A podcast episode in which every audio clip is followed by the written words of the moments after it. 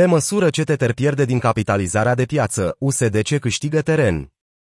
În timp ce capitalizarea de piață a Tether a pierdut 19% de la începutul lunii mai, când a stabilit un nou maxim istoric de 83 de miliarde de dolari, USDC a câștigat 5% și a atins un maxim istoric de 56 de miliarde de dolari. Aceasta înseamnă că oferta Tether s-a micșorat rapid din luna mai, un semn că mari investitori și-au încasat pozițiile USDT de la prăbușirea pieței, în timp ce oferta USDC a crescut, sugerând o creștere a cererii. În ultimele 50 de zile, moneda stabilă al Circle a stabilit un nou maxim de 28 de ori. Diferența dintre USDC și Tether s-a redus la aproximativ 12 miliarde de dolari. Acum, USDC ar putea ajunge din urmă pe Tether dacă capitalizarea sa de piață crește cu aproximativ 21% sau mai devreme dacă Tether continuă să piardă teren. Dar toate acestea implică o avertizare foarte serioasă. Este periculos, mai ales acum, să presupunem că performanța trecută a unui activ garantează ceea ce va face în viitor. Traderii folosesc adesea monede stabile precum Tether și USDC pentru a intra și a ieși din tranzacții cu alte criptomonede, în special acolo unde dolarul american este inaccesibil și în exchange-urile descentralizate, precum Uniswap. Aceste monede stabile reprezintă o parte semnificativă din volumul zilnic de tranzacționare al pieței cripto, depășind adesea volumul de tranzacționare combinat al Bitcoin, Ethereum și alte 10 monede de top după capitalizarea de piață. Dar de la începutul lunii mai, oferta în circulație a lui Tether, monedele disponibile publicului, excluzând vânzările private sau monedele deținute de companie, a scăzut cu 15 miliarde.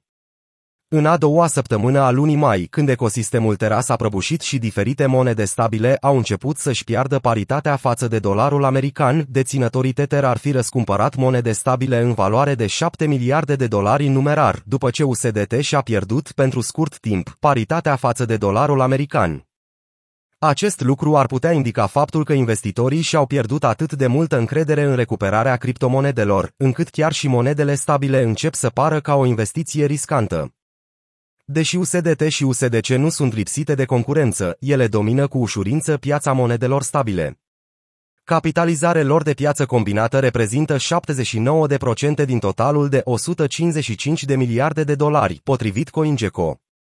A treia cea mai mare monedă stabilă, Binance USD, BUSD, are o capitalizare de piață de 17 miliarde de dolari.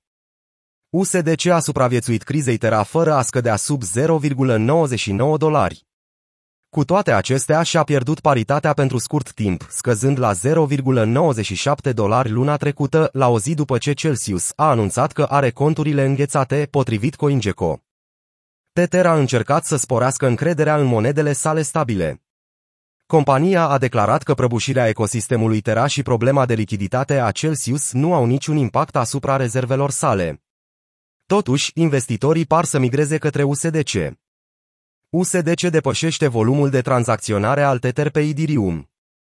Potrivit mesari, USDC a avut un volum zilnic real de tranzacționare de 1,1 miliarde de dolari în rețeaua Ethereum, dublu față de volumul real de tranzacționare al USDT de 579 de milioane de dolari. Valoarea reală a volumului este calculată de mesari prin compilarea datelor numai din exchange-urile despre care consideră că au volume semnificative și legitime de tranzacționare cu criptomonede și, prin urmare, diferă de indicatorul volum total mai frecvent întâlnit. Exchange-urile incluse în indicatorul de volum real al lui Mesar includ Binance, Bitfinex, Bitflyer, Bitstamp, Bitrex, Coinbase Pro, Gemini, Itbit, Kraek, Poloniex și exchange-urile urmărite pe on-chain fix. Desigur, indicatorul de volum real al lui Mesari nu spune toată povestea. În toate blockchain-urile și exchange-urile, CoinGecko arată că USDT se află în continuare în fruntea listei, cu un volum zilnic de tranzacționare de 44 de miliarde de dolari, în timp ce USDC are un volum de 5 miliarde de dolari.